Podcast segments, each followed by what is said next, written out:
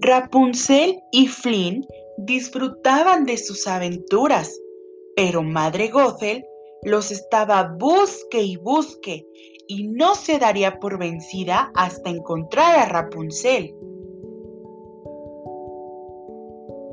Todo el mundo parecía estar atrás de Flynn, desde los guardias de la realeza hasta los mismos amigos de Flynn. Lo que Flynn robó era algo muy valioso.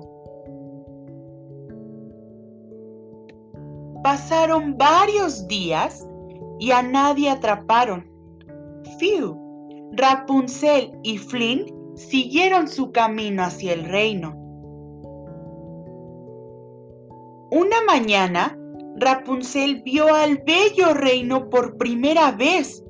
Tenía un castillo muy alto y muy hermoso. No quiso esperar ni un minuto más. Al llegar al reino, Rapunzel vio una pintura del rey y la reina con su linda bebé, la cual era conocida como la princesa perdida. La bebé tenía cabello dorado y ojos verdes, justo como los de Rapunzel.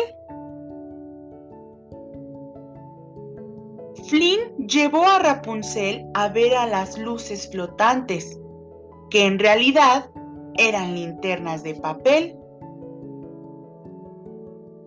Flynn le dio a Rapunzel una linterna de papel para que la dejara flotar en el cielo ella por fin le regresó el bolso.